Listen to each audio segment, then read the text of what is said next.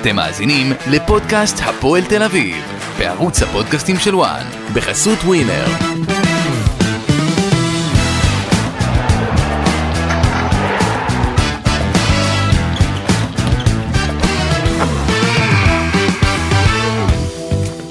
שלום לכם וברוכים הבאים לפודקאסט הפועל תל אביב ובערוץ הפודקאסטים של וואן.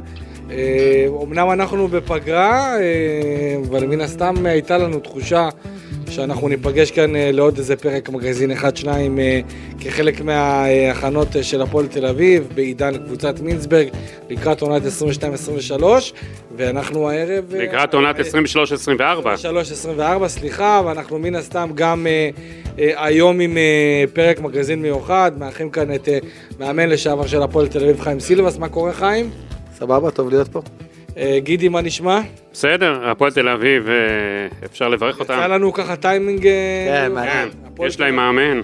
מאמן חדש, מאמן יווני-אוסטרלי בשם מייקל ולקניס, שהוא חתם על חוזה במועדון, בן 48, סיים את תפקידו בקבוצה קטרית, ובעצם צריך להגיד, לפחות מה שאנחנו מבינים ככה בין השורות, ההחלטה הזאת להביא את המאמן הזה, זו החלטה אה, להביא מאמן אה, שיקדם צעירים, שייתן יותר הזדמנויות לשחקנים צעירים וגם ילווה את הפועל תל אביב כחלק מהמהלך שאנחנו רואים בעצם, אה, שאנחנו כבר מהשנה שעברה, שהפועל תל אביב התחילה לשתף עוד ועוד שחקנים צעירים ואנחנו רואים גם מה קורה בנבחרת הנוער עד גיל 20, מה קורה גם עד גיל 21. לא מעט שחקנים מוכשרים יש בהפועל תל אביב שעושים את דרכם בצעדים גדולים מאוד. אה, בתחרויות השונות, ובהחלט הפועל תל אביב שמה לעצמה גם כן בקבוצת מינסברג את הקידום הזה של שחקנים צעירים, ווולקניס ככל הנראה הוא הדמות שהולך להוביל את הפועל תל אביב. אה, בעונה, אני חושב, המאתגרת מאוד, עונה שממשיכה את החגיגות של המאה שנה מה... הוא שימש אה, עוזר מאמן בנבחרת יוון, אין לו יותר מדי ברזומה כמאמן יחיד. כמאמן, כמאמן ראשי. כ-30 משחקים. 30, 33 משחקים, זה סדר הגודל של המאמן שצפוי להיות בראש החנית המקצועית, אני חושב. של הפועל תל אביב בעונה הבאה, וצריך להגיד, עם כל הכבוד לשיתוף של שחקנים צעירים, וקידום ופיתוח, הפועל תל אביב, הקהל של הפועל תל אביב, רוצה לראות תוצאות, הוא לא רוצה לסבול יותר כמו שאנחנו... כל ההתנהלות שלהם זה מראה שהם... בשנים האחרונות. הם מכינים את האקזיט שלהם, זה מה ש... כן, אבל אתה יודע... השאלה איזה אקזיט יהיה.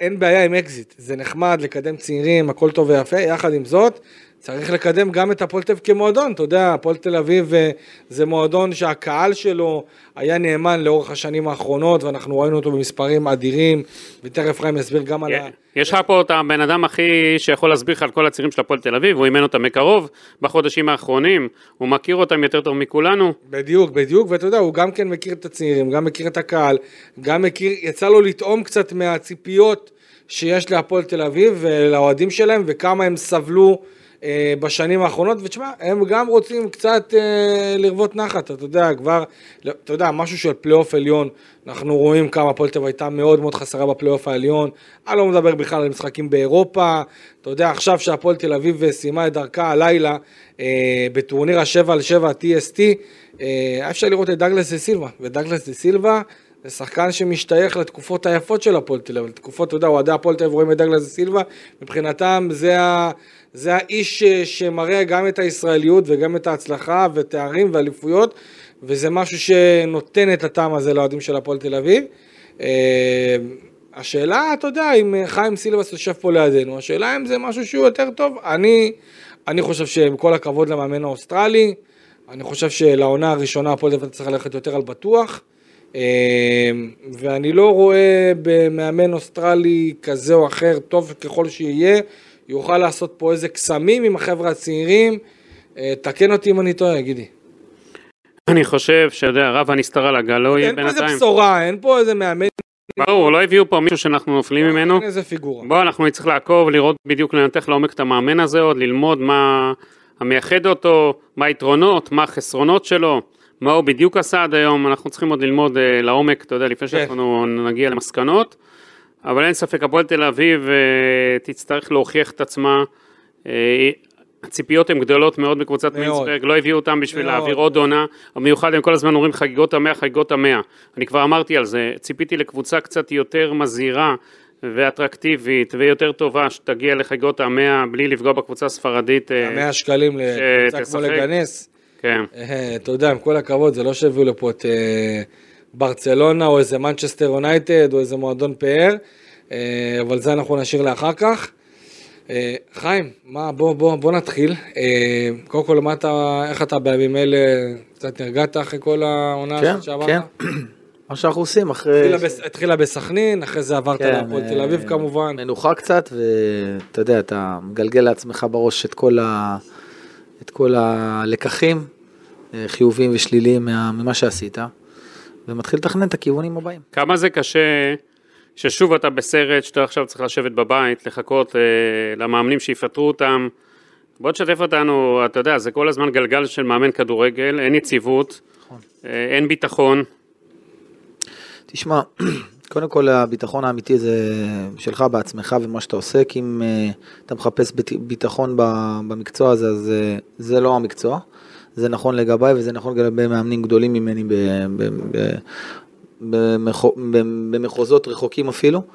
אה, נכון שזה פחות, אה, פחות כיף, אה, החלק הזה של שאתה מסיים במקום מסוים ונאלץ להמתין לאתגר הבא. זאת לא הייתה המטרה שלי כשחתמתי בהפועל תל אביב, אבל למציאות יש את ההתגלגלות משלה, ואנחנו בתוך זה שוחים ומנסים למצוא את הדרך שלנו ולטפס. כמה אתה מאוכזב שקבוצת מינסברג לא נתנו לך להישאר בקבוצ... במועדון תחתיהם? מתי אתה, אתה, הרי איזה תקופה שאתה העברת מסרים שעוד אימנת, שאתה מצפה לאמן את הקבוצה בעוד עונה אמרת והכל, שמגיע לך. שמגיע לך והכל, כמה לא, אתה מאוכזב חשוב לי- מזה? אני אני אגיד לך מה, אה, צריך, צריך אה, מאוכזב משקף רגש, ואני פחות, אה, אני לא חושב שצריך לשים פה רגש, צריך להסתכל על הדברים בצורה מקצוענית, וכשאני לא העברתי מסרים, אני הייתי ב, ב, במסיבת עיתונאים, במסיבת עיתונאים שאלו אותי, אתה ראוי לאמן את הפועל תל אביב? אז אה, חוץ מזה שזו שאלה עם, אה, עם, שיש בה אפילו טיפה... טיפה נעלבתי מהשאלה. טיפה נעלבתי מהשאלה, אני אגיד לך את האמת, למה? כי אני מאמן את הפועל תל אביב באותם ימים, אימנתי את הפועל תל אביב בתנאים הקשים ביותר שיכולים להיות למאמן, זאת אומרת בכל תנאי אחר היה לי יותר קל לאמן בהפועל תל אביב, אם אני בהפועל תל אביב מאמן עכשיו בתנאים האלה, ואיכשהו אנחנו מצליחים לשים את הקבוצה במקום שלשמה הגעתי, לצערי, כן רציתי להגיע ל, ל, ב, ב, עם מטרות הרבה יותר אה, גבוהות, כמו שהייתי במקומות אחרים ואפילו יותר, ו... השאלה עצמה, הייתי חייב לענות תשובה מאוד פשוטה וברורה. היא לא הייתה תואמת לאותם ימים, אבל זו השאלה שאתה שואל. ברגע עכשיו אתה לא עונה, לש... אם אתה לא עונה את התשובה לשאלה הזאת, אז אולי גם אתה בעצמך מעביר את המסר שאולי אתה לא בטוח. כן. אז הת- התשובה היא מאוד ברורה, ברור שאני, שאני חושב שאני, שאני ראוי, וראוי גם לאמן בכל, בכל מועדון, עם, בכל אסטרטגיה. הרי לשם ככה אנחנו, לשם ככה אני מתפתח כמאמן. ו- וכדי להגיע לגבוה גבוה יותר, ולקחתי את הפועל תל אביב בסיטואציה מאוד מאוד קשה, בכדי להגיע לסיטואציה שאחרי שנעבור את התקופה הקשה, אני אצליח לקבל אה, את הפועל תל אביב בממדים הנכונים, כדי באמת אה, לקפוץ קדימה יחד עם המועדון. ונכון שזה לא קרה, זה לא קרה בגלל ש... זה, זה לא קרה באופן מובן. אה, ברור שהעדפתי שזה יקרה ורציתי שזה יקרה וגם חשבתי שזה יכול לקרות. אבל אה, אה, האסטרטגיה של אה, הקבוצה שרכשה את הפועל תל אביב הייתה מראש ללכת לכיוונים כאלה כמו שאתם רואים היום. וזה מובן וזה מקובל. מה הקשיים שהיו, חיים? אה, אנחנו צריכים כמה פודקאסטים. תשמע, הגעתי ל... אגב, אתה מצטער על הטיימינג שהגעת? זאת אומרת, לא, ממש לא. הרי כל אחד רוצה בסופו של דבר להגיע ברגע הנכון. מה זה מצטער? אני לא בוחר את הטיימינג. אתה צריך להבין, מאמן שהוא... לא, אולי אתה אומר אני אוותר תראה, עכשיו. מועדון, מועדון כמו הפועל תל אביב, זה מועדון ענק, אוקיי? ענק, כשאני אומר ענק, אה, כשאני אומר ענק, זה הפועל באר שבע הצטרפה ל- ל- לגודל הזה רק בתקופה האחרונה. נכון. זה, זה הגודל של הפועל תל אביב. עכשיו, הסיכוי שלך לקפוץ מדרגה ולה, ולאמן במועדון כמו הפועל תל אביב ולקבל אותה בסיטואציה כזאת, זה דבר ברור. אני לא הייתי מקבל את הפועל תל אביב אם היא רצה לאליפות, ב-out of nowhere יקראו לי, או הכל מלובלב. זה היה לי ברור שכשאני אגיע להפועל תל אביב, אם אני אקבל את ההזדמנות הזו, זאת יהיה, זה יהיה במצב קשה, שאני אצטרך להוכיח את עצמי, שכל הנוגעים בדבר יראו ש... אה, את הידע, את המגע, את ה... איך אני מנהל את, ה... את, ה... את המערך המקצועי, איך אני מכין את הקבוצה למשחקים, אני והצוות שלי כמובן, כשאני אומר אני, אני מתכוון לכל מי שאיתי ביחד. ומשם נקבל, את- אחרי שהקבוצה מתאוששת, מקבלים את ההזדמנות, כמו שקרה אגב לקלינגר בהפועל תל אביב, שהוא הגיע באמת במצב לא טוב, השאיר את הקבוצה בליגה והמשיך הלאה, ובאמת הקבוצה עלתה קדימה. חיים, בוא, אני מציע לקלפי גם שהוא יפרוט לנו מה הקשיים. שאתה אומר שזה בעצם אה, מקום עם קשיים גדולים מאוד, מה לא? אה, אמרת בתנאים הכי קשים. לא, כשאני אומר מקום עם בתנאים- קשיים, כן, כמאמן מבחינה כן. מקצועית, כן, בוא תן לנו, הגעתי לתקופה, הגעתי בתקופה הקשה ביותר אחרי ברמה המקצועית, בטרנר, כן. ברמה המקצועית. בוא תפרוט קצת את זה. אין בעיה. ברמה המקצועית שלא יתבהר, שלא יתבהר אה, משהו לא בסדר. לא היה לי בעיה בכסף, וקיבלתי אה, עד השקל האחרון, וזה לא, אין פה בעיה של פשיטת רגל. כן. יש פה, מבחינה מקצועית, לעומת הפועל תל אביב של כל השנים האחרונות, אפילו בשנים קצת יותר אפורות, היא לא הייתה בסיטואציה מקצועית כמו שכשאני הגעתי אליה. וכשאני אומר את זה, אני אומר, הגעתי שאני יומיים לפני משחק, ואני מקבל קבוצה שברמה המנטלית מקצועית בקרשים, איך זה בא לידי ביטוי? קודם כל אתה רואה את המשחקים האחרונים, שלפני שקיבלתי את הקבוצה. הקבוצה מבחינה מקצועית לא, לא הצליחה, לא סתם, כי זה, זה, ה-6-0 של הפועל אה, באר שבע, שהוא הגיע השיא, זה, לא, זה יכול לקרות, אם זה פעם אחת ושאר, ושאר המשחקים הקבוצה לא סופגת או עומדת טוב, או... הקבוצה לא הייתה מספיק טובה, אה, בקונס, בקונספט ההוא.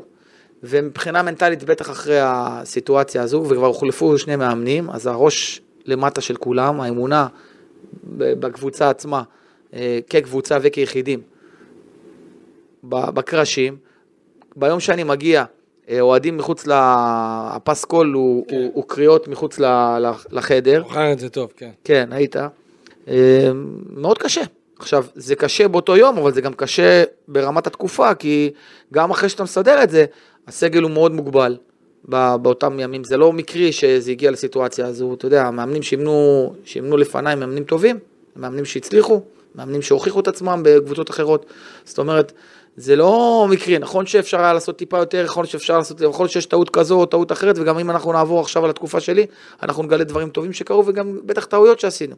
גם ברק בכר עושה טעויות, וגם אה, פוצ'טינו עושה טעויות. חיים, אתה אומר, אבל, אבל, אבל אה, אה, מבחינה מקצועית, הייתי צריך ממש מאפס לקחת סגל שהוא לא מאמין בעצמו כל כך, חיבור לא מספיק טוב בין, אה, בין אה, בוגרים לצעירים, בוגרים אה, שהם טיפה אחרי השיא, או כבר לא יהיו בשיא כמו שהם היו לפני, וצעירים שהם לפני השיא שלהם, עוד לא בשיא, ו- והסיטואציה הזו מבחינה מנטלית לא התאימה באותם ימים, או בכלל, שנייה רגע, זה משפט מאוד חשוב שתבינו, ברמה המנטלית של הקבוצה, המרקם הזה של בוגרים אה, אחרי השיא קצת, לצעירים לפ, לפניו, מקבלים קבוצה שהיא בסכנת ירידה אמיתית, מבחינה מנטלית זה מאוד מאוד tricky, כי הבוגרים האלה גם לא התייחסו אליהם בצורה כמו שצריך, ממה שאני קיבלתי את ההרגשה מהם, מאוד אה, נתנו להם להבין שהם אה, לא יעילים ואין מה להפיק מהם, ומאחרי השיא שלהם, כמו ש...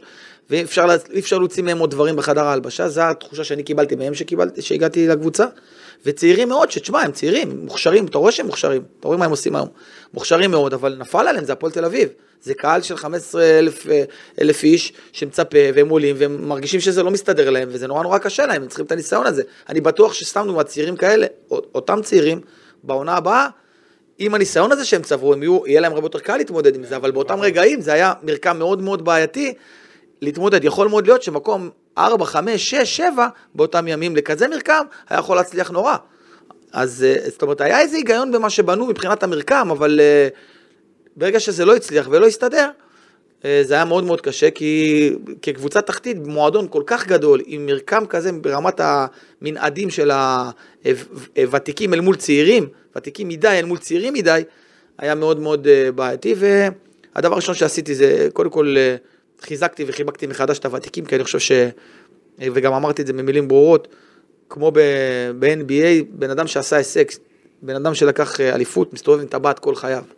ואני חושב ששחקנים כמו בן ביטון ושלומי אזולאי ודן ו- ואדי, שחקנים שעשו הישגים, לא יכול להיות שאין מה לקחת מהם, גם אם בתקופה מסוימת הם בכושר פחות טוב, ובאותם ימים כולם היו בכושר פחות טוב, כולם, כולם, מדבר על מהאפסנאי עד, ה... עד לא יודע מי, כל מי שהיה קשור בהפועל תל אביב. וקודם כל חיבקתי את, ה... את הוותיקים, ניסיתי לחבר אותם, ניסיתי ללמד את, כל החדר מה אפשר לקחת מהם, והתחלנו לצאת לדרך עם כל מיני פעולות אה, מקצועיות, שבסופו של דבר שזה מה שהיה צריך. היה רגע על ההתחלה שאמרת, וואו, יש לי בעיה פה? ממש שזה... כן, ידעתי מההתחלה שיש לי בעיה. מה, מה למשל? ידעתי, מה- ידעתי מההתחלה שיש פה אתגר שהוא, אם אני טועה, קודם כל, אם אני טועה, ב- אם אנחנו טועים, ואני אומר אני, אם אני טועה במשהו אחד, אז אנחנו, הקבוצה הזאת תרד ליגה. זו הייתה, הבנתי את זה. ממש חששת שאתם אה, מועמדים ידעתי- חזק אני מאוד חושב לרדת ש- ליגה? כשקיבלתי את הקבוצה, גם לאורך הזמן, היינו כל הזמן במצב של, אה, כן, התמודדות על ירידה. אמרת את זה לבעלים? שהבעלים בעצמם ידעו את זה, בשביל זה גם... מול מי התנהלת בבעלים? מול ניסנובים. והיה גם... שניהם, שרון, כן, אה, איציק. שרון ואיציק. מי היה הדומיננטי בבעלים שהם... זה היה באמת במשותף. אני מכיר, יש לי היכרות מוקדמת עם איציק קצת לפני אה, אה, שרון, אבל היה לי חיבור נהדר איתם, והיה לי איתם על בסיס שבועי, על בסיס שבועי שיחות, גם מקצועיות וגם ניהוליות על הכל, והם היו אחלה ונתנו לי רוח גבית לכל המהלכים שהייתי צריך, ובאמת היו, באמת היו איתי, אין לי רבע טענה. אה, אחת הבעיות שלנו היו, הייתה, הייתה שגם באותם ימים, אה, באותו זמן, זה היה חלון העברות, והיינו מאוד מאוד מוגבלים במה שיכולנו להביא, בגלל הסכם המכירה שאמור לצאת או לא אמור לצאת, אם אתם זוכרים את אותם ימים. בטח. אז התנאי, ומה הם אומרים לך? אז התנאי היה, אומרים שצריך לחזק את הקבוצה, אבל התנאים הם, אה, יש איזשהו תנאי קטן, עד סוף שהוא, העונה. שהוא אי אפשר לחתום, שיש לה, יש אפשרות לקבוצה הרכישה החדשה לבטל את החוזה לעונה הבאה, גם אם נעשה חוזה לשנה וחצי, אפילו איתך, או עם השחקנים שנביא. ובגזרת הישראלים היה מאוד מאוד קשה להתחזק. וזר, שאתה רוצה להביא אותו, אם הוא לא מהארץ, מאוד מאוד קשה להביא ל... כמה קריטי הייתה הגעתו של זובס, שאם אתה לא מביא את השוער אתם יורדים ליגה? אמרו לך שוב, לפני ש... ש... שוב, אני רוצה, אני רוצה שתדע, אנחנו, אנחנו. נחזור פה בשיחה ואנחנו נגיד אם לא זה אז היינו יורדים ליגה, אבל בסופו של דבר הכל זה אה, תיאוריה ופרשנות, בסוף צריך להסתכל על העובדות ובשורה התחתונה זובס היה קריטי מאוד מאוד מאוד, גם בגללו וגם בגלל זה שהוא החליף אותו. כן. תגיד, אתה הרי הבאת אותו, היה לך כל מיני שוערים אה, שהציעו לך, בסוף הלכת עליו, הנה הפועל תל אביב גם משאירים אותו לעוד עונה בסוף. אמרו אולי יביאו את ההוא ויביאו שוער זר, בסוף אחר, בסוף השאירו את זובס. מה אתה יכול להגיד לנו על זובס ועל ההחלטה שלך? תשמע, קודם כל זה היה, היה לי, היינו צריכים, אה, כשאתה מביא בח- בחלון, בינואר, שחקנים, בטח בסיטואציה שהייתה ב- בהפועל תל אביב, שאין לך... הגעת להפועל תל אביב במחשבה שאתה חייב להתחיל משוער? שזה התפקיד הראשון שאתה משנה? כן, כן. יכול להיות פוליטיקאי ולהגיד לך, "אה, אבל כן, ידעתי שהדבר הראשון- שוער זה הדבר הכי חשוב בקבוצת כדורגל. הדבר הכי ח... ראינו גם... הדבר הכי ח... שיש לך שוער שהוא לא התחבר ולא מסתדר טוב עם, ה... עם הביטחון של הקבוצה, והקהל הוא אנטי, והכל הולך לא טוב, אז זה הופך להיות הדבר הכי חשוב בקבוצה. שיש לך שוער לפעמים אפילו בינוני, וזה בסדר, ואתה, והוא מניח את הדעת, ואתה מסדר את הקבוצה איכשהו, אז הוא לא הופך להיות הדבר הכי חשוב בקבוצה. זאת אומרת, זה הדבר הכי חשוב בקבוצה כשזה מינוס. או כמו בן אדם שאין לו כסף. בן אדם שאין לו כסף, אז כסף זה הדבר הכי חשוב בחיים. אבל נכון. מי שיש לו כסף, אז כבר פחות חשוב לו. נכון. אז אה, אותו דבר פה, ברגע שאתה פגיע ב- בעמדה הזו, אז אה, מאוד מאוד קשה לקבוצה תחתית בעיניי, אה, וזה גם מוכח בהפועל תל אביב. אחד הדברים החשובים ביותר, ואני כבר אפתיע אותך תכף ואני אספר לך שכמעט ולא יצא להתמודד ב- על ירידה ב- בקריירה שלי, עד כמה שזה יישמע מוזר, כן. לא התמודדתי על ירידה בשום קבוצה, אף פעם לא הגעתי למצב של ירידת ליגה בקבוצות שהייתי. אז לא היית מוכן לסיטואציה הזאת. לא, הייתי מוכ- הייתי מוכן, ידעתי מה אני הולך לעשות, אבל אני רק אומר לך שלא... מנטלית, מה זה אומר? זה אומר שאסור לקבוצה הזאתי אה, לרדוף במגרש, כי מבחינה מנטלית גם ככה הביטחון הוא לא משהו, וגם ככה זה שחקנים צעירים שיש עליהם עומס מטורף, אתה צריך להקליל אותם, והבוסט השלילי ביותר בקבוצת, במשחק כדורגל זה גול שאתה סופג. אז הדבר הכי חשוב זה קודם כל, שקבוצה כזו, התוצאה תהיה, תהיה כזו שהיא הפיכה ונוחה לה. וכל עוד אתה לא בפיגור, זו תוצאה נוחה לקבוצה כזו, שיכולה תמיד להבקיע את השער. ו- וזה מה שהיה חשוב בקבוצה תחתית, ולכן הפעולה של להביא שוער זה קריטי, כי במשחק הראשון שאימנתי זה היה מול נס ציונה, לא עשיתי כלום בקבוצה, פשוט קצת מנטלי וקצת אה, נייחים וזה, וכבר רצנו למשחק הבא והלכתי עם מה שהיה לפני. והובלנו 1-0, וזה בדרך כלל צריך להספיק, בבית מול נס ציונה, ומיד בהתקפה וחצי שעשו לנו, הרגשתי את הפגיעות שיש בהגנה, ואת החוסר ביטחון, ואת החוסר תקשורת, וגם ספגנו. ואם הייתי, אם ידעתי לפני זה שאני חייב לעשות אה, פעולות בהגנה, גם פרסונליות וגם אה, כמובן עבודה, אז אחרי המשחק הזה זה היה לי ברור כשמש. אה, התהליך של הבאת שוער הגיע עוד ממש לפני המשחק, אבל אה, אה, הוא קיבל תאוצה בדיוק באותו שבוע ש... של אחרי המשחק הזה, ולהפועל ירושלים במשחק הבא כבר זובס. למה הבאנו את זובס? בתקופה כזו, אה, קודם כל הוא שוער נהדר, נהדר, שוער ממש טוב. מכיר את הליגה. מכיר את הליגה, המדינה. וחשוב מאוד להביא מישהו שהוא, שהוא עולה על ההגה ונוסע. זאת אומרת, כן. אין לך זמן לשפה, אוכל, בדירות וזה, זה, אין לך אין זמן. לניסויים אין זמן, ולקחת אין צ'אנס. לך, משחק, אין לך משחקים לתת, כל משחק שאתה נותן אתה יורד מתחת לקו האדום. כל משחק שאתה עושה איזשהו תהליך שהוא, רגע, הוא יצליח עוד שני משחקים, אתה כבר מתחת לקו האדום, ולך תדע אם יצליח תהליך כזה, כי מבחינה מנטלית הקבוצה מתרסקת עוד. אז לא יכלתי לעשות, והייתי בסיטואציה מאוד מאוד קשה, כי הייתי חייב להביא נקודות מהר ועכשיו, ועדיין לחזק את הקבוצה, ועדיין לייצר תהליכים, אה, תהליכי אימון, הרי בסופו של דבר צריך לייצר תהליכי אימון, וזה לא משהו שאפשר לעשות אותו בן יום. ובאופן אה, אה, מאוד, שמאוד שימח אותי, האימפקט שלי על הקבוצה מבחינה הגנתית אה, השפיע מאוד מהר. אה, יש קבוצות שהאימפקט שלי משפיע יותר, ויש אה, יותר מהר זאת אומרת, ויש קבוצות שזה לוקח יותר זמן. ופה זה לקח מהר לשמחתי, ומהר מאוד הקבוצה התייצבה מבחינה הגנתית. עשינו הרבה פעולות כדי שזה יקרה, עד שמצאנו את, את האיזון הנכון בין כולם, גם ברמה, אתה יודע, אני אומר את מה שאני אומר עכשיו, זה נשמע כאילו, טוב, הוא עשה איזה 532, 433, טק, זה יסתדר. לא. זה יומיומי עם, אה, ברמה האישית, עם חוליות, עם, קבוצ... עם שחקנים ברמה האישית, ווידאו אישי, והמון המון המון עבודה, וביטחון עצמי, והרבה מנטלי, כדי לתת לשחקן עוד 15-20 אחוז של אה, יכולת במשחק הבא, וככה כל הקבוצה מתחברת, ולקוות באמת שזה יעבוד. ודווקא הפעולה הראשונה שעשיתי, הייתה פעולה התקפית דווקא. אני אפתיע אתכם.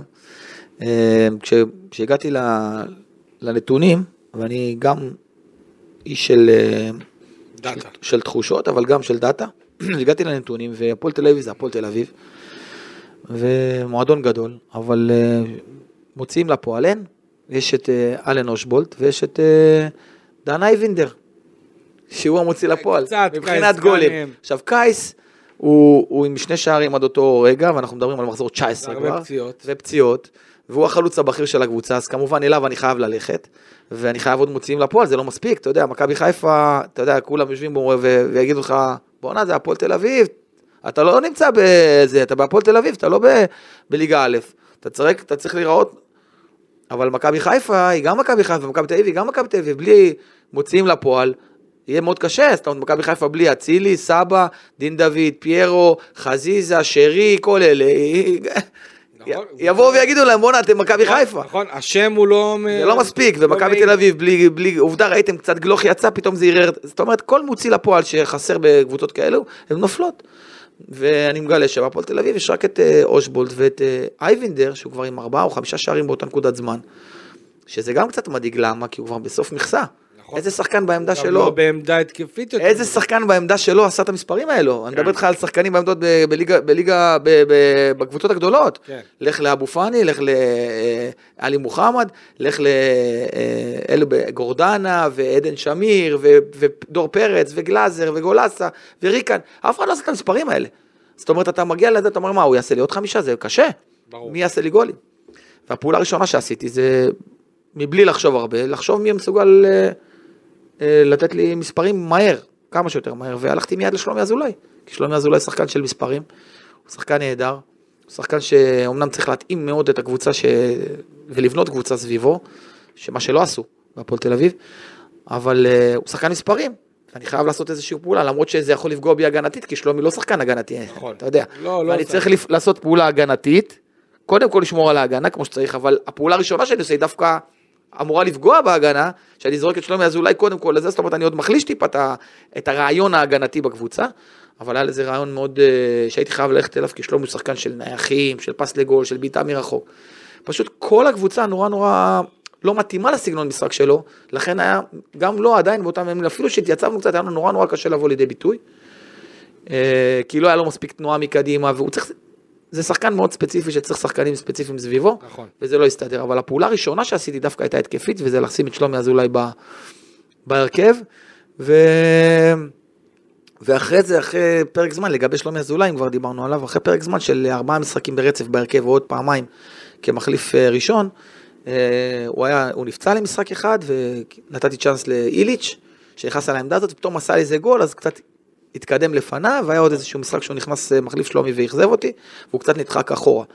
אה, בתקופת המשחקים שהוא שיחק, לא, לא הגיעו את אותם מספרים שחיכיתי להם, ולכן זה לא הסתדר, ושוב אני אומר, זה לא בהכרח באשמתו. הוא, הוא עשה את זה, אבל הפעולות הראשונות שעשיתי כמאמן, וזה אף אחד לא יכול היה לראות, כי שוכחים את זה, זה תוך כדי שאני מסדר את ההגנה, לעשות דברים התקפיים שלא הצליחו. שלא הצליחו. זהו, אז דיברת על השינויים בהגנה, בהתקפה, אני זוכר שאחרי השישייה, באמת ההגנה של הפועל תל אביב התייצבה, היו גם כמה שערים אה, ללא ספיגה, שזה כמה גם, משחקים. גם הייתה נקודת זכות מאוד משמעותית. אתה חושב שאולי אה, נוכח הביקורות שהיו, שקצת אה, אה, החלטת אולי להמר יותר על התקפה בגלל שהייתם צריכים להתחיל לנצח, זה אולי משהו שפגע באיזון של הפועל תל אביב? אה, כן, אוקיי. כן. כן, זה קרה, אני רק אספר לך שזה לא קרה בצורה כזאת שטחית כמו שאתה מציג אותה, זה קרה בצורה הרבה יותר עמוקה. כמו? אה, אני אסביר לך, הצבנו את ההגנה בצורה אבסולוטית, והגענו כל משחק לשלושה ארבעה מצבים טובים מאוד לנצח אותם. מי שעקב אחרי הפועל תל אביב, אה, יודע, היינו צריכים לשפר את האחוזים בהתקפה, ולא הצלחנו לשפר את האחוזים בהתקפה, זאת אומרת, אלן אושבולט נשאר אלן אושבולט, וקייס סבל מעונה שהיא מבחינת אחוזים חסרת מזל בצורה יוצאת דופן, זאת אומרת. כן. אה, רק לשם המספרים, הוא שיחק אצלי 14 משחקים מתוך ה-15, או משהו כזה. הגיע, אם אתה ראית, ואתה ראית את כל המשחקים, הגיע לשלושה, ארבעה מצבים כמעט כל משחק, זה לא, נכון? נכון.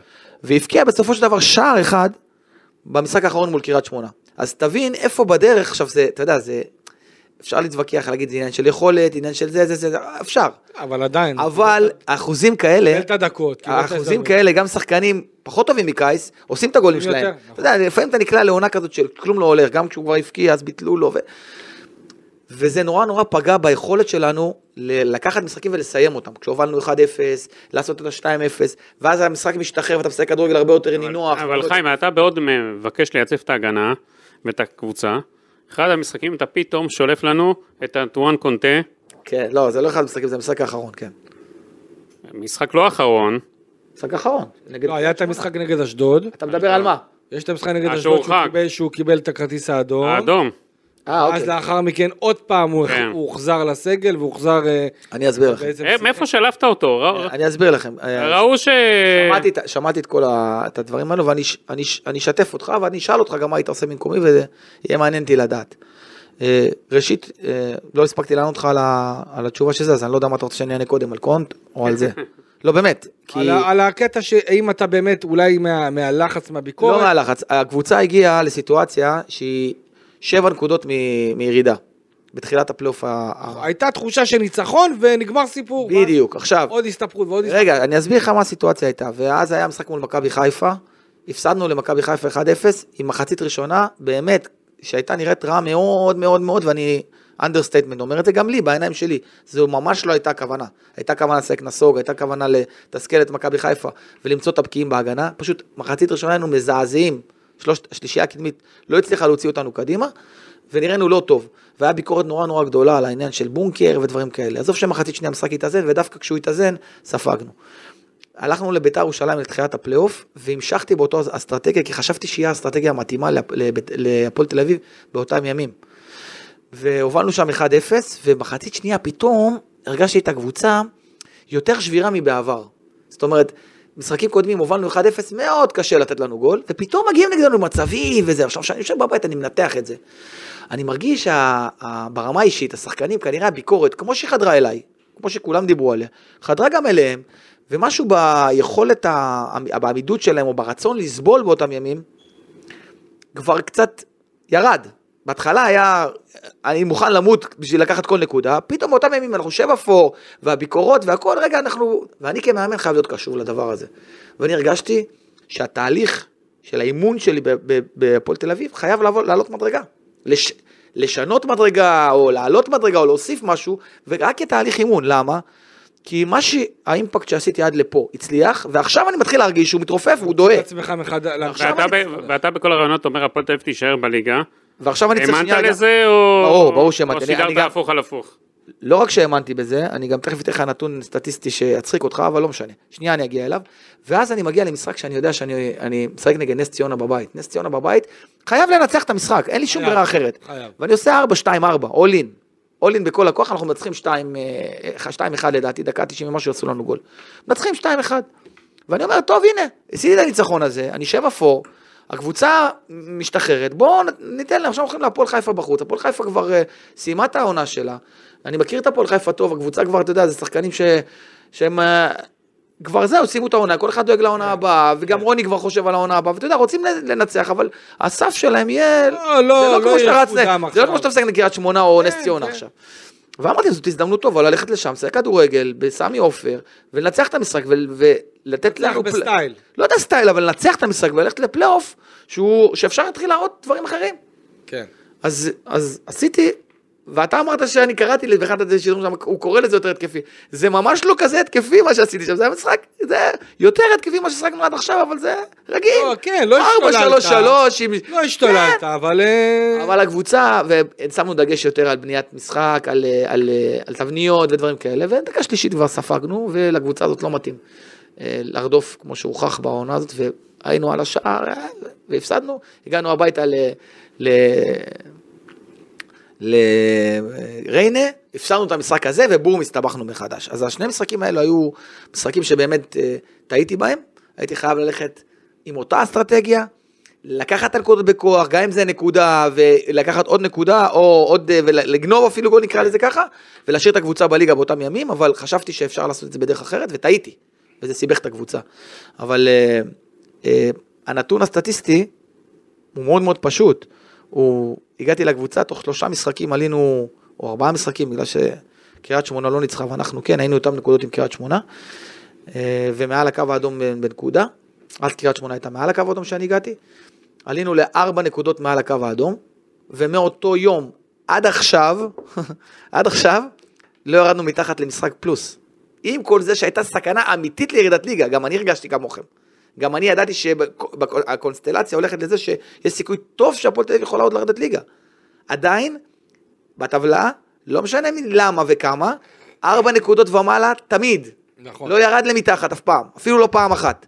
עם כל זה שחש... שאתה אומר שסתם אמרתי אולי זה, הקבוצה הייתה ב... אה, בפור של משחק פלוס, כל הזמן, עד היום האחרון, עד השנייה האחרונה, כולל המשחק האחרון שהיה לגרביץ', גם, גם אחריו, נשארנו בארבע פלוס. אז, אה, אז התחושות היו נכונות, וכן, הסיטואציה הייתה מסוכנת מאוד, אבל בפועל, בפועל אמיתי סטטיסטית, אה, אה, לא ירדנו מתחת, לכן, או. לכן האמנתי מאוד מה שהפועל תל אביב- לגבי- מה לגבי קונטה? ולגבי קונט, אה, אה, אחרי, ה, אחרי המשחק מול אשדוד שהוא שיחק וקיבל אדום, יחד איתו נכנסו זרין ושלומי אזולאי מחליפים. מאוד מאוד כעסתי על איך שהם נכנסו שלושתם, ושניהם, אה, זרין ושלומי אזולאי, אחרי זה בטדי לא התלבשו, הוא היה באדום וגם לא התלבש, ואחרי זה לא התלבש עוד חודש. וגם די, אה, די ויתרתי עליו. החלטתי, הבנתי שהוא כבר לא בשבילי. הקבוצה לא רצתה אותו, הרי לא כן. רצתה שיחזור לארץ בכלל. אז למה לא ויתרת עליו? לא, ויתר, היה רצון, היה רצון כבר במחשבה, ראי, גם בגישה איתו, בשיחות איתו, הרגשתי שהוא נורא נורא מור- מחפש סיבות להיות מאוכזב, באותם ימים ב- בינואר, והיה איזשהו הוא גם קלאץ', קיבל כמה קנסות, וזה היה איזשהו קלאץ', היו. דברים שהוא הוא, הוא ברמה האישית, אה, כנראה, אני מניח שהם נכונים, נכונים מבחינתו, אבל אני גם הייתי שחקן, זה איזשהו מקום, בגלל שאתה כבר לא מרגיש טוב, אז אתה כבר מתרץ את זה בזה, ואתה רוצה לא לשחק, ובא לך הראש להראות. שלך לא פה. כן. והיה מחשבה באמת, אה, שוחחנו איתו עם הסוכן שלו, אולי שהוא יעבור לקבוצה אחרת, כן רצו, לא רצו, בסופו של דבר נאלץ, הוא, הוא, הוא נאלץ להישאר, והוא לא התלבש הרבה מאוד זמן. ו...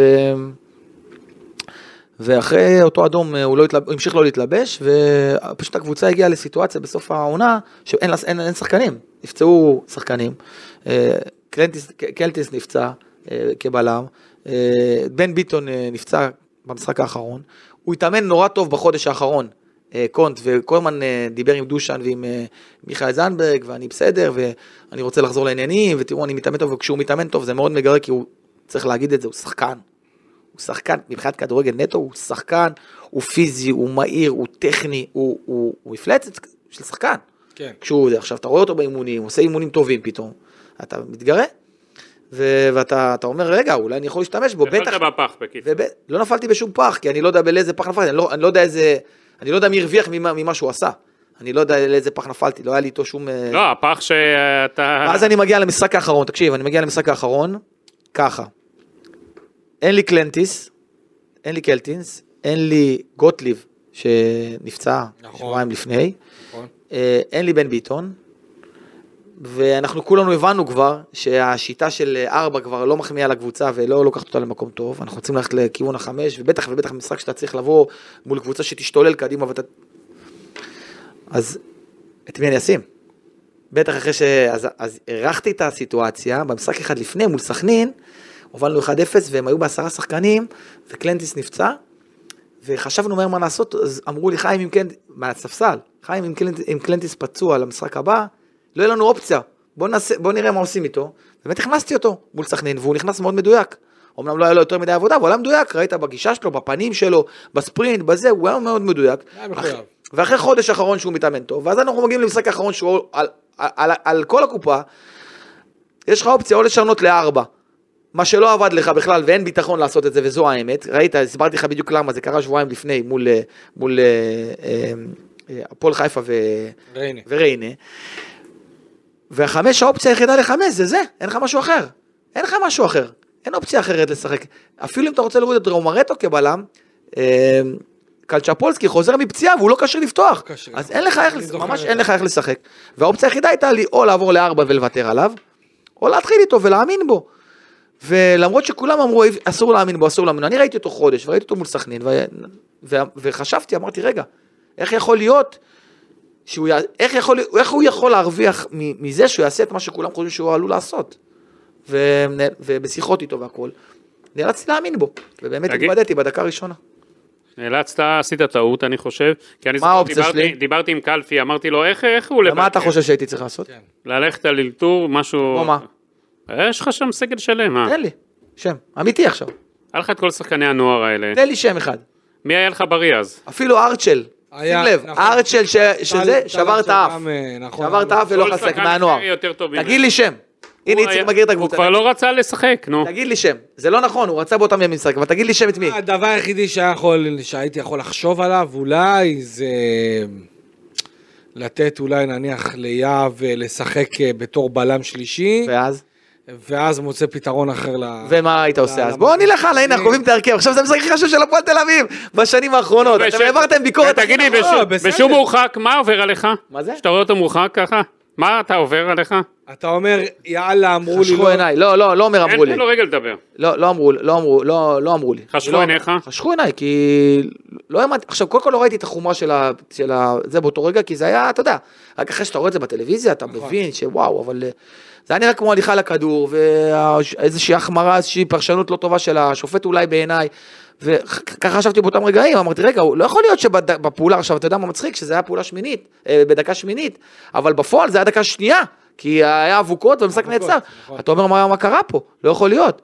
ו- והוא מורחק, וזה, ואני מצד אחד חשכו עיניי, מצד שני אני חייב לעשות משהו מהר, כי ה- הקבוצה גם ככה נכנסה, ב- נו, והקבוצה, והקבוצה זה שיחקה טוב, דווקא אחרי הרחקה. והקבוצה התרסקה. בדקות הראשונות של אחרי ההרחקה, הוביל- הובילו לנו 2-0, והיה 80-20 אחוזי החזקת כדור לבאר שבע, ל- כן, לקריית שמונה. אתה חושב, זהו, יורדים ליגה? ואני לא חושב על יורדים ליגה, אבל אני חושב שהמשחק הזה, הוא צריך לקרות פה משהו יוצא, יוצא דופן, כדי שנחזור אליו. אני לא יכול להרשות לעצמי לחשוב מעבר למשחק.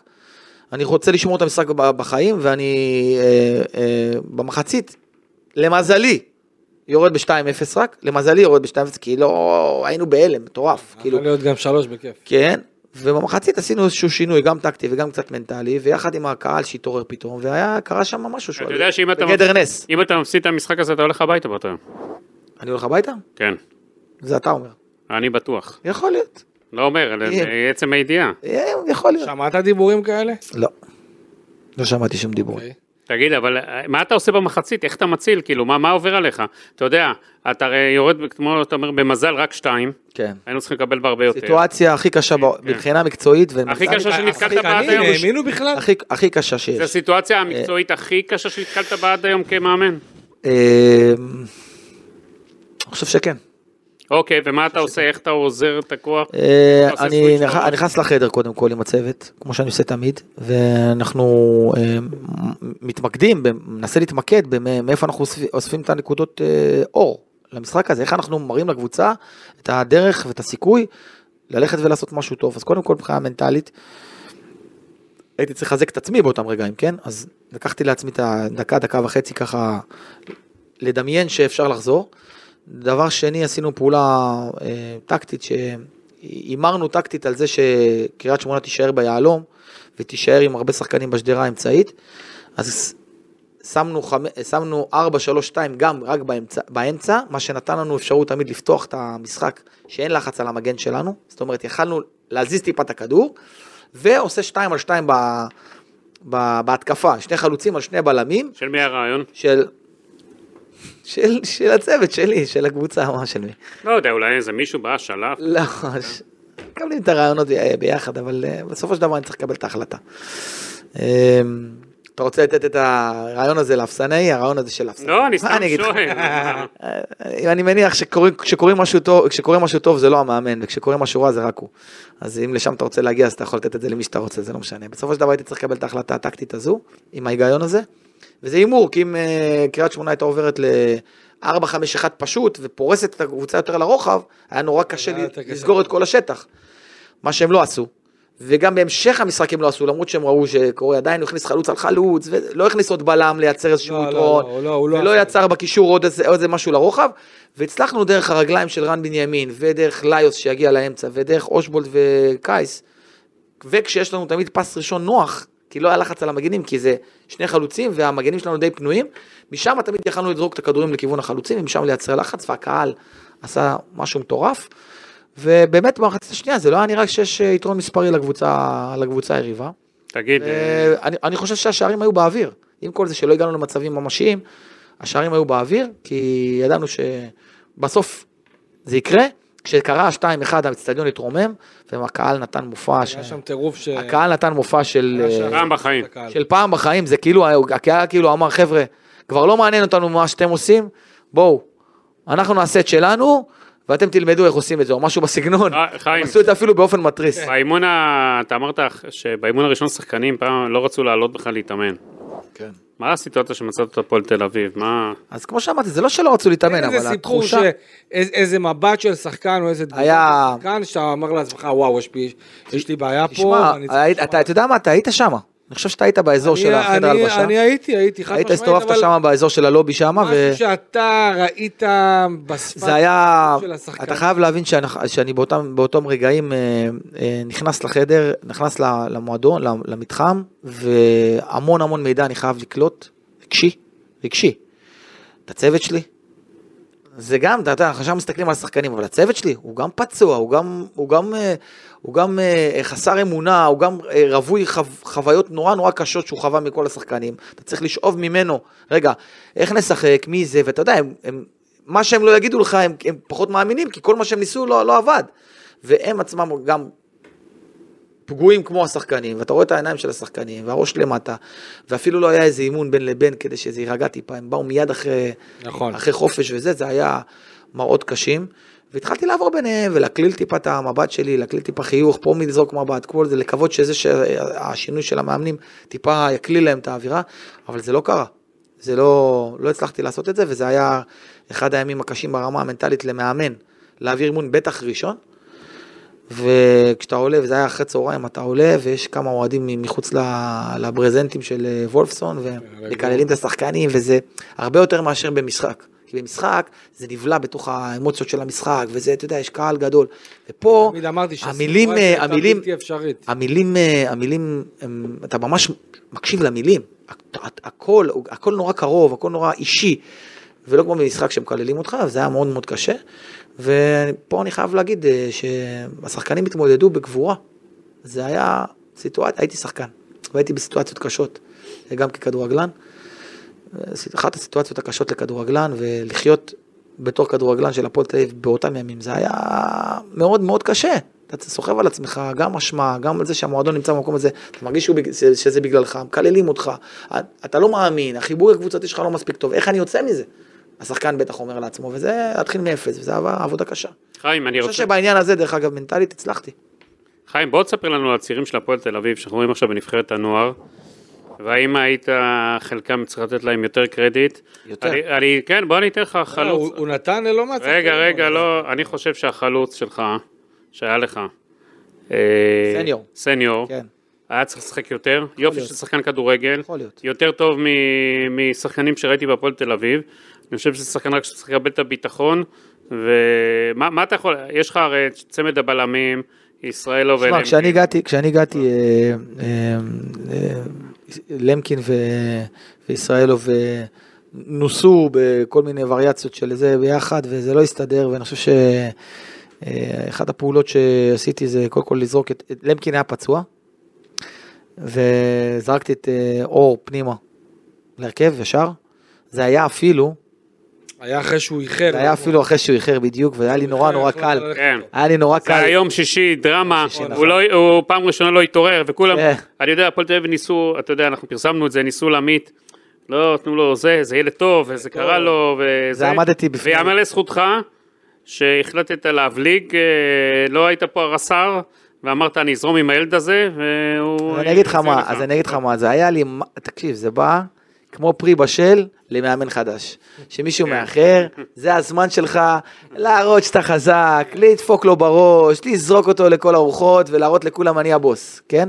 זה היה פעם אחת, אם הייתי חושב על חיים סילבס, אבל כשחשבתי על הפועל תל אביב, בניתי על אה, אור למשחק אה, של הפועל ירושלים, וחשבתי שהאוהדים של הפועל תל אביב, השחקנים של הפועל תל אביב, וכל מי שקשור להפועל תל אביב לא צריך אה, להינזק מזה שילד טעה טעות אה, אובייקטיבית שיכולה לקרות, אני מניח שגם לי ולאחר זה קרה. נכון.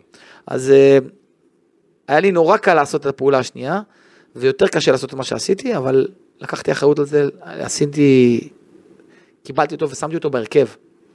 והוא כמובן נענש על זה בדרך אחרת, אבל בדרך יותר ספציפית אליו, כן? אינדיבידואלית שלו, מבלי להשליך על הקבוצה.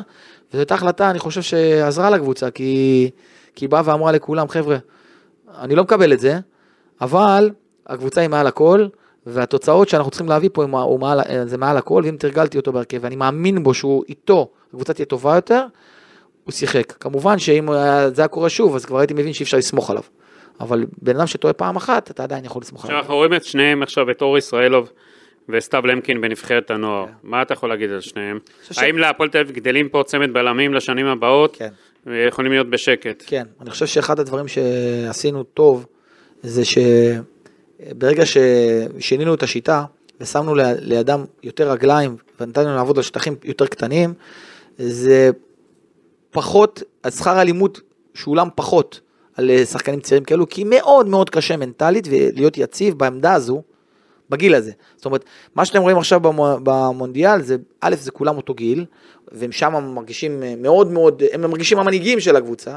הפועל תל אביב של מקבלת שלושיות ורביעיות ושישייה, ו, ורביעייה מנס ציונה וזה, והוא צריך לעלות לזה, ומלא שטחים, ולוחצים גבוה, וזה קשה לילד כזה שאסור לו לטעות אפילו לא פעם אחת, ואם אם, אם נלך אפילו על התקופה שלי, הוא, הוא, אור למשל עשה טעויות גם של גולים בתקופה שלי, אבל הצלחנו ברוב התקופה הזאת שהשכר לימוד עליהם יהיה עוד קטן אה, ממה שיכל היה להיות, על ידי זה ששמנו לידם את אדי, ששמר עליהם במערך השלישייה, והתאמנו להם מערך שסידר אותם. אה, כש, כשעברנו לארבע למשל, לצורך העניין, לדוגמה, מול אשדוד, היינו נורא טובים מול אשדוד מחצית ראשונה, הובלנו 1-0, ופתאום אה, בקו של ארבע, פתאום אור, הכדור עבר לו מתחת לרגל, טעות כל כך לא אופיינית, ל- לא לו ולא להפועל תל אביב של אותם ימים, והמומנטום השתנה. זאת אומרת, זה תמיד שמה לשחקנים צעירים ב-level הזה, והם עשו את הקפיצה שלהם, הם עברו כבר את השכר לימוד, נתנו את השכר לימוד, שילמו את השכר לימוד גם הם וגם המועדון, ואני חושב שהיום הם בלמים ברמה מאוד גבוהה, וחייב להמשיך וללכת איתם. אה, הם הוכיחו את זה גם אה, במונדיאל אה, של הנוער, אבל אה, גם בבוגרים שהאווירה היא אחרת לגמרי ממה שהם מרגישים שם, אז אה, אתם צריכים להבין שמבחינה מנטלית זה שונה לחלוטין. ולגבי... אה, ורן בנימין זה שחקן ש... אה, זה שחקן שלקחתי ופשוט זרקתי אותו להרכב, באימא של המאני טיים, מחליף והרכב, וזה נכון גם לגבי אה, כמובן אליאם, שבתקופות מסוימות כשהוא לא היה פצוע אז רוב הזמן הוא שיחק, ובאמת היה אחד מהשחקנים שעשה את ה... תגיד, אתה- למרות, למרות סתם דוגמה, תראה את האדום שהוא קיבל אה, מול בית"ר ירושלים, זאת אומרת, אתה תראה אצל צעירים בבוגרים, כל מיני דברים קטנים. שלא יקרו להם בשנה הבאה למשל, שכבר יהיו מנוסים. אני אני חייב... רגע, רק- סניור דרך אגב, כן. אה, השתדלתי לתת לו את את את את הצ'אנסים שדברים פחות הסתדרו לו, אה, החמצות, זה זה לא הסתדר. אתה עם מאמן היית- ועדיין, ויכול מאוד להיות שהוא היה צריך לקבל יותר, יכול מאוד להיות, יכול מאוד להיות, כן, אבל אתם צריכים לזכור ש- שאני מאמן את הפועל תל אביב בתקופה שאין לך משחק אחד להמר. תגיד, תגיד, חמישתם, אם היית מאמן הפועל תל אביב בעונה הבאה, היו חלק מהרכב? אני לא יודע להגיד לך הרכב, כי הרכב הוא מאוד מאוד דינמי, אבל אה, ברור שהם צריכים להיות אה, שחקנים אה, משמעותיים מאוד בר- ברוטציה, אין פה בכלל שאלה. אני חושב, דרך אגב, שכמובן, אתם צריכים פה לדבר על דברים שליליים, אז דיברת על זה שסניור קיבל פחות, אבל אתה צריך לזכור שמה שאתה רואה היום בנבחרת הנוער, שחקנים היחידים, היחידים, ששיחקו בליגת העל, נכון. בהרכב, למקין ישראלוב, למקוב יש- ישראלוב, בנימין אל- אל- אל- וסניור. אה, אליאם קלצ'פולסקי ורוי רביבו. כל השאר הם לא שחקני הרכב בליגת העל. אז השחקנים האלו הם שחקני הרכב, ושלושה מתוכם זה הפועל תל אביב, ומה לעשות, זו התקופה שלי, והם היו צריכים לשחק, ותצטרך בין כל הדברים השליליים, לתת קצת קרדיט לצוות המקצועי של הפועל תל אביב, שנתן להם לשחק. טוב, אם אתה כבר נגעת... והם דרך אגב, אתה יודע את זה והרגשת את זה גם אתמול, הם הגוש האמיתי, המנהיג של ה... של ה... הם הכי בוגרים. של ה- לדעתי, של הזה. כן, והמוציא. לפועל שלהם שזה דור, דור תורג'מן, שבאמת אה, נראה שהוא שחקן באמת ב- מעל הרמה ב-level הזה. אה, דיברת על היבטים מקצועיים. אה, כל הסיפור של קבוצת מינסברג, שגם ככה התווסף אה, לכל הסיטואציה אצלך, קודם כל, יש מערכת יחסים בינך לבינם, דיוויד, מייקל, כשהגיעו, היה לנו- אמונד, וגם מעניין אותי שתגיד בסוף, אתה יודע, פתאום חנסול, out of the blue, לא יודעים מי זה, לא ידענו, לא הכרנו אותו לעומק, אתה יודע, הכרנו אותו בתור אנליסט של הפועל כן. תל אביב. פתאום הוא ראש תחום הכדורגל, אתה קולט תוך כדי תנועה, שחנסון זה אמור להיות, זה, זה הבן אדם שלוחש לבעלים וליועץ המקצועי. אה, אני אגיד לך, קודם כל, אה, חן לא הגיע לזה בחסד, הוא הגיע לזה בזכות. עדיין, החלטה... הגיע לזה בזכות, והחלטה, החלטה- היא לא שלי. לא, החלטה, נכון, נכון, מי נכון. שלקח את ההחלטה יודע מה הוא עושה. וכן הוא, הוא, מהזמן הקצר שעבדתי איתו, הוא, במה שהוא עושה הוא נהדר. והיה לי איתו גם מערכת יחסים נהדרת מההתחלה. אבל מהר מאוד, מהר מאוד, אה, מהשיחות הראשונות שהיו לי עם אה, דיוויד, היה לי שיחה עם דיוויד ועם, אה, ואיתו, ונורא, הבנתי עוד לפני המינוי, הבנתי שהם מייעדים לו תפקיד מאוד מאוד בכיר, עוד אז כשדיברנו, דיברנו ב... על סמך מה הבנת את זה? בשיחה שלנו ראיתי את המקום שהם הם נותנים לו ב, ב, ב, ב, בשיח, לא צריך להיות אוקיי. okay. גאון גדול. אוקיי. היה לנו שיחה של אה, אה, זום כזה, אני והוא ודייוויד בהתחלה, ואחרי זה היה לנו עוד אחת כזו אה, אה, בהקשר של, אה, של רודריגז, שניסיתי להביא אותו אז, אני רואה שעכשיו הצליחו להביא אותו, אבל אז מאוד מאוד רציתי להביא אותו, ולא הצלחנו להביא אותו כי לא הסכימו לתת לו את העוד שנה הזו, אבל זה הרעיון שלך? אה, כן, אז הם צריכים להגיד לך תודה? אם זה? יצליח, הם אה, צריכים להגיד תודה לכל מי ששייך על למערכת, אבל החתמה נהדרת, אתה יודע, רודריגז לא... אני חושב שזו החתמה טובה, אבל שוב, אני אני לא... מי עוד נתת להם רעיונות אני אה, לא להביא? רוצה, אני לא רוצה, מי עוד נתת להם שאנחנו נראה... זה חיים, זה הזמן, זה. הזמן. אני לא רוצה, אני לא רוצה, אני אגיד לך, תכף אני אתן לך גם כן עוד שם מעניין, אבל אני לא רוצה להפוך את זה למה אני עשיתי בשביל המועדון, ותהיו חייבים לי או כאלה, ממש לא. אני חושב שהתקופה שלי הייתה אפורה מאוד מבחינת הסיטואציה, הסיטואציה שהקבוצה נמצאה בה, אבל אם לא היו מצליחים בכמה דברים, הקבוצה באמת הייתה יורדת ליגה. עכשיו, בנושא של הרכש, אה, זה היה הוא, היו עוד כמה רעיונות שלא יצאו לפועל. אחד מהם, דרך אגב, היה מורוזוב. מורוזוב של בית"ר ירושלים, אוקיי. אה, רצה, אני לא יודע אם אתה יודע מזה, לפני שהוא חתם בבית"ר ירושלים, הוא נורא נורא רצה להגיע למבחנים בהפועל תל אביב, ונורא רציתי להביא אותו למבחנים בהפועל תל אביב, אבל זה לא הסתדר טכנית, כי זה היה נורא קרוב ל- לסוף החלון, וזה היה נראה כאילו, אה, אם נביא אותו, אה, אתה יודע. לא הסתדר טכנית, נקרא לזה ככה. אני מאוד רציתי שזה יקרה, חשבתי שזה יכול מאוד מאוד לעזור לקבוצה, וזה היה ממש ממש מציאה ב... בזיל הזול, וזה פספוס, אני חושב, גדול ל- להפועל תל אביב לשנים הבאות, כי זה שחקן שהוא אה, אה, מעל 100 הופעות בליגה הרוסית, בגיל טוב, במחיר נורא יהודי, לא זר, במחיר נורא זול. ו... תיאורטית עכשיו, חיים, כשאתה רואה עכשיו שהפועל תל אביב מינתה- מאמן, אנחנו כן. רואים גם מה קורה בנבחרת הנוער, יש גם נציגים באנדר 21 שעוד מעט תהיה שם את היורו. אה, אתה חושב שיש לך איזו תחושה שאתה קצת מרגיש איזה פספוס, שאתה לא יכול לעשות את ההמשכיות, תראה, אני הגעתי... לק- חדש, אז- שאתה יודע עזוב, מה צריך, אתה מכיר עזוב, את זה היתרונות. ברור, הדברים האלו אין ברורים, לך אני את אגיד לך. הוותיקים גם. אני אגיד לך. אמ, הגעתי לפה כדי להמשיך, לא הגעתי ל... אף, לא רציתי להיות, אה, אתה יודע, ברור. לחצי שנה.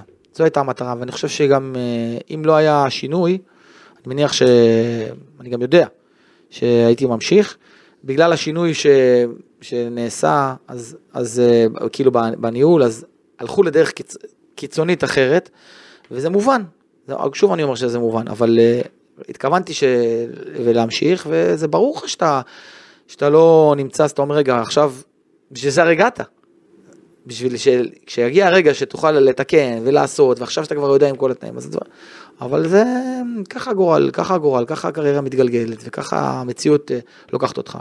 ואני צריך לעשות את זה אחרת. ברמה האישית, אתה יודע מה צריך לעשות היום כדי שהפועל תהיה קבוצה משמעותית, אני צמרת? חושב שכן. מה למשל, תן איזה ככה, איזה נגיעה. קודם כל אני רוצה להגיד לך שבכל מקרה, המצב של הקבוצה, בכל מקרה, המצב של הקבוצה יהיה טוב יותר מבעונה שעברה. למה? כי אה, כל, הקבוצ, כל קבוצת השחק, השחקנים הצעירים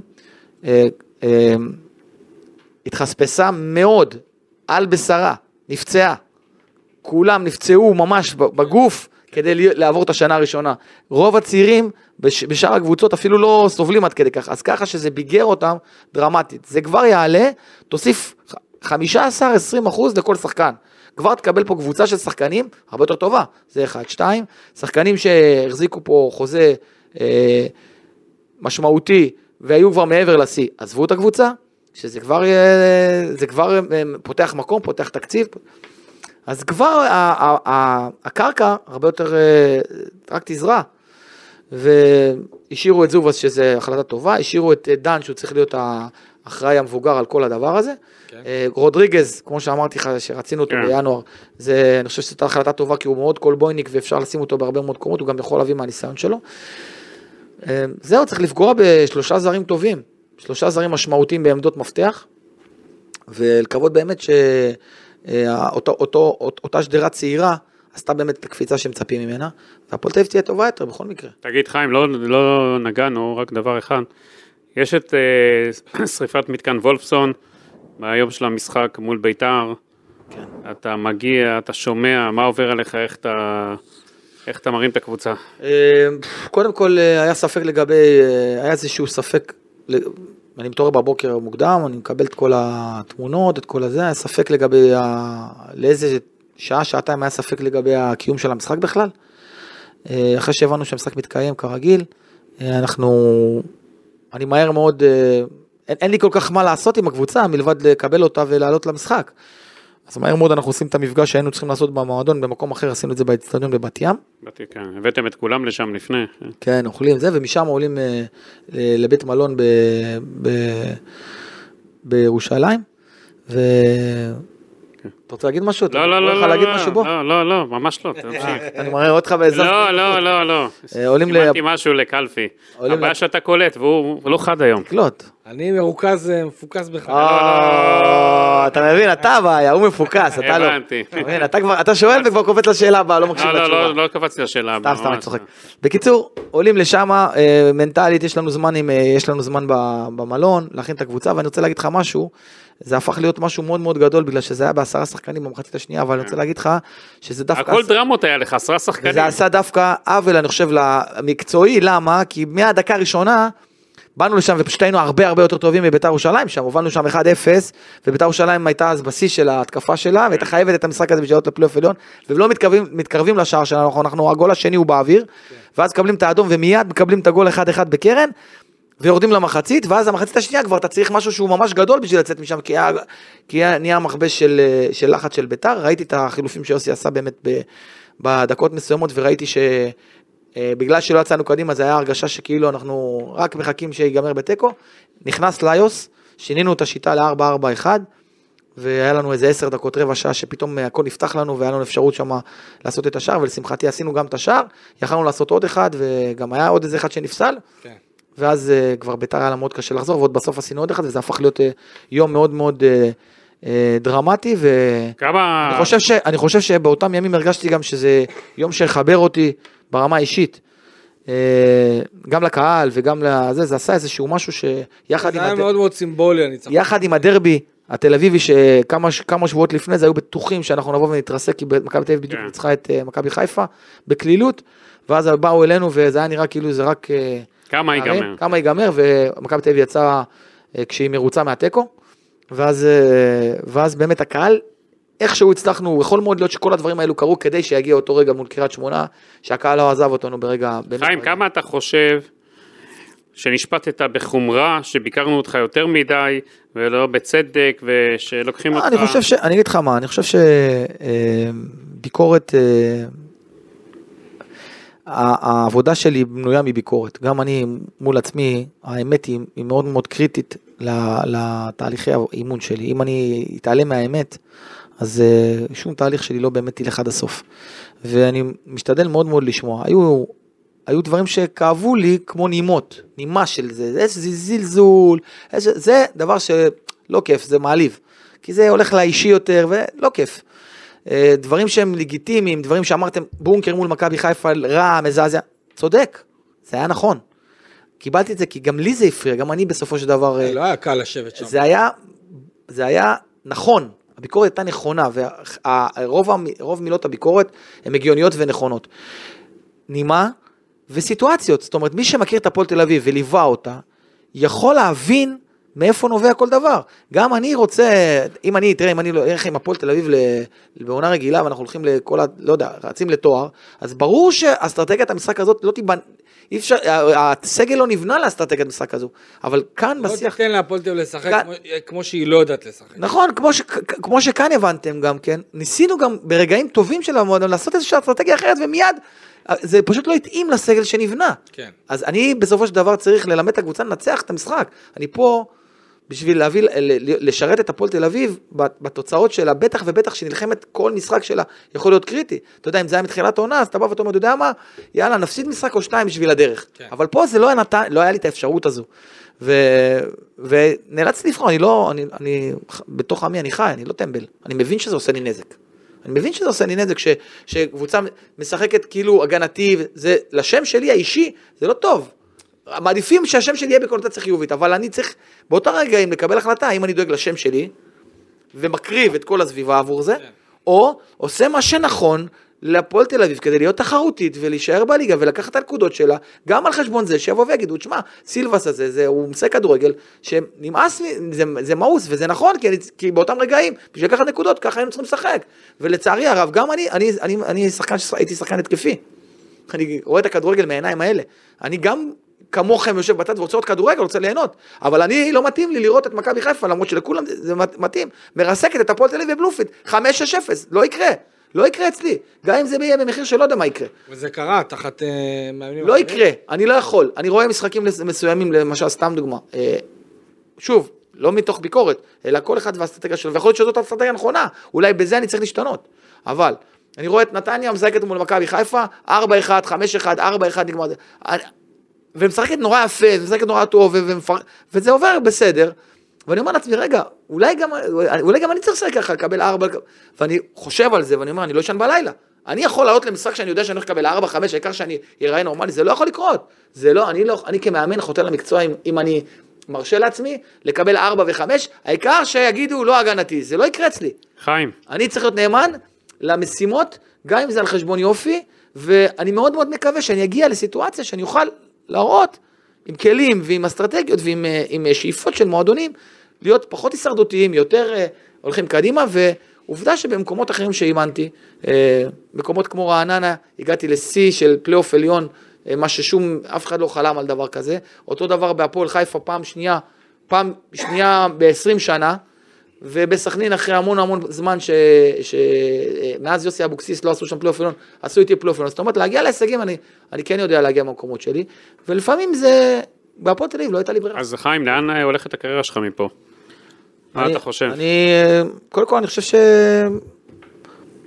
אני, אני לא מתפלא מהמינויים ש, שיש עכשיו בזה, כי אני חושב שיש מאמנים טובים. יש מאמנים טובים מאוד, ב, מסתובבים, אנחנו, אה, כל הדור הזה הוא מלא בידע, הוא מלא באיכויות, וזה מאוד מאוד תלוי בקבוצה שאתה מקבל, בכלים שאתה מקבל, ב- ב- בשאיפות של אותה קבוצות. אני מאוד מאוד מקווה שאני אצליח אה, להגיע למקום שבו, אה, אני מניח, אני מניח שבהתחלה כשאני אגיע זה יהיה, שצריך לתקן משהו, ואחרי זה לבנות משהו שהוא איכותי. אנחנו רואים מה, מה קורה בנוער ובנערים ובאנטרטוטוין, זה מעניין אותך אולי? אנחנו רואים את אופיר חיים וגם גיא לוזון, אה, הגיעו למשרה הזאת וזה, וזה עשה להם טוב. אתה יודע, אני, אני, אתה יודע, אני לא, שואלים אותי ליגה לאומית, זה מקומות כאלה, אני, לא יודע להגיד לך, אני מסתכל פר אתגר ו, ולראות מה יש בתוך הדבר הזה, אני חושב ש... אה, יכול להגיע, אני יכול להגיע אה, אה, מבחינת האיכויות וזה אפשר להגיע, אני חושב שאני יכול להגיע, אני חושב ש... אה, יחסי הציבור שלי אה, נשענים, אני לא כל כך טוב בזה, אבל נשענים בעיקר על השחקנים שאני מאמן ועל המקומות שאני נמצא בהם, ובדרך כלל כשאני עוזב מקומות, אה, אה, אני עוזב תמיד בדלת פתוחה ותמיד בהרגשה טובה, ואני חושב שמבחינת איכויות, אה, במועדון הנכון, במקום הנכון, קלפי, אולי הוא יוזק להפועל תל אביב עוד במהלך העונה הזאת, מי יודע? לדעת, אין לדעת, הכל יכול להיות.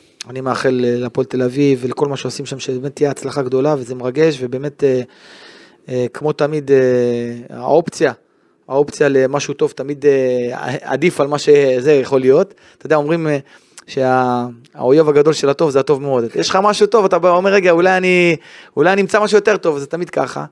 אז זה הגיוני וזה גם, אה, זה בסדר וזה גם מה שמצפים, אני מניח, אני מקווה מאוד שתהיה הצלחה גדולה.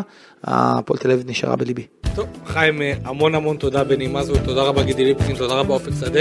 אה, חיים, המון המון בהצלחה. בכיף. יש לי תחושה שאנחנו נפגוש עוד ניפגש. הרבה הרבה מאוד ממה שאנחנו חושבים. יאללה, תודה חבר'ה, המון תודה, בהצלחה. תודה.